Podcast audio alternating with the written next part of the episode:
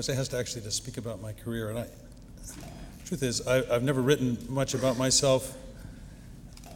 I, I am, however, like most writers I know, interested in the subject.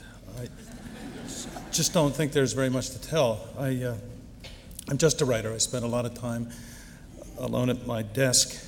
Um, but most of what I write is nonfiction, and because of that, I get to enter the lives of other people, some of them uh, quite extraordinary. And I want to tell you briefly about one instead of telling you about myself.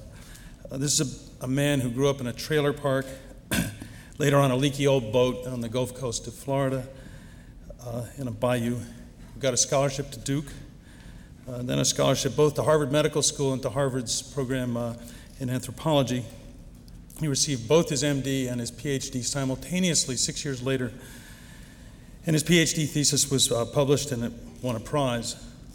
Uh, now he's uh, a senior um, infectious disease specialist at the Brigham and Women's Hospital in Boston, which, with apologies to Dr. Carson, at least vies for the title of the best hospital in the world.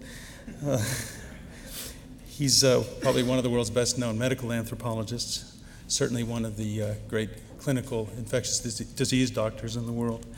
Uh, but really, that isn't all. I mean, that isn't even a, a tiny part of what this person is. He studied uh, hard at Harvard, obviously, but uh, he often did it when he was far away while building piece by piece and with money that he had essentially begged a hospital in the poorest part of Haiti, which, as you all know, I'm sure, is the poorest country in our hemisphere. Uh, this hospital serves about a million people now. Uh, care there for all serious illnesses is free, and it wouldn't be of any use to most of the people who live there if it weren't, because uh, people can't afford anything. Um, all the staff, except for Dr. Farmer, who's the medical director, are Haitian. Uh, and, um, and, and believe me, that's quite a challenge. I mean, Haitian medical training is mediocre at best. Um, but when I think about what this hospital has accomplished, it's it just staggering to me. Um, in, in, the worst place in the world that I have ever seen.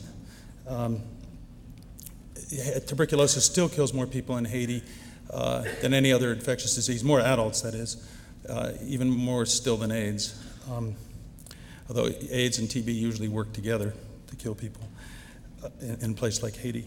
But in the catchment area of this hospital, no one has died of tuberculosis, not a single person since 1988. The vertical transmission rate of AIDS from mothers to babies is half what it is in the United States, roughly half, 4%.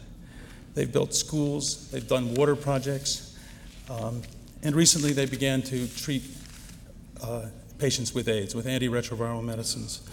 Uh, money, medicines that at first they borrowed and that they've gotten little grants to to keep supplying. Uh, and they've done this with astonishing success without uh, having to use CD4 counts and viral loads um, all, and other fancy diagnostics. And in fact, they've done it with such success that, that their procedures are now being touted by the World Health Organization as a model for how we might begin to attempt to staunch the terrifying epidemic of uh, AIDS in Africa, epidemic of AIDS and TB, I should say, in Africa. Dr. Farmer and his, uh, this, is, this man's name is Paul Farmer, I should have mentioned that, uh, and his small organization, which is called Partners in Health. Uh, uh and it's situated in Boston. It's connected to Harvard. He is a professor at Harvard Medical School. This organization is deeply, instrumentally involved now in the effort to control the TB epidemic that's currently raging in Russia. It's a, largely a prison based epidemic, and it's laced heavily with uh, what is called multi drug resistant TB. Uh, they're working in Peru, in Chiapas, in Mexico, and in Roxbury, in Boston. Um, I might just give you a quick story about Peru. They got sucked into uh, Peru when they, quite by accident when they discovered a, uh, an epidemic of drug-resistant TB there. In those days, this is only five or six years ago, the World Health Organization had said it was impossible to treat multi-drug resistant TB in settings such as Peru, that is in the third world or what some people call the developing world, um, which to me sounds like a, a, very strange term because the one thing that it's not doing, by and large, is developing. Um, they came across this epidemic anyway. The WHO said you can't treat it uh, with under enormous uh, encountering enormous difficulties, they did. Um, and they got cure rates close to 90%, which are better than the cure rates that um, the uh, National Jewish uh, uh, in, in, Denver gets, which is the best, supposed to be the best hospital for this in the world.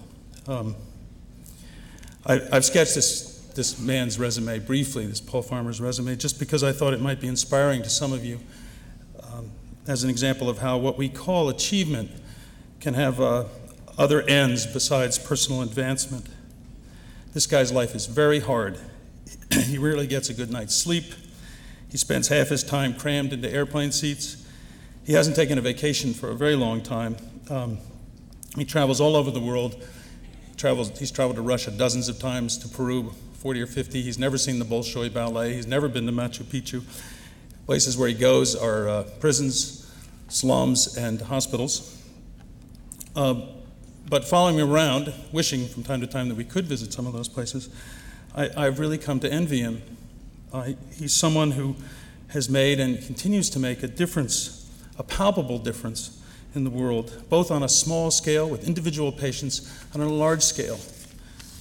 Um, he has, just incidentally, I think, uh, changed my own life a little. I, through him, I've gotten a glimpse of a world that's in far greater need of repair than I ever thought it was or ever really wanted to think it was. And I've also begun, I hope, to shed some of the cynicism that's lingered with me since adolescence.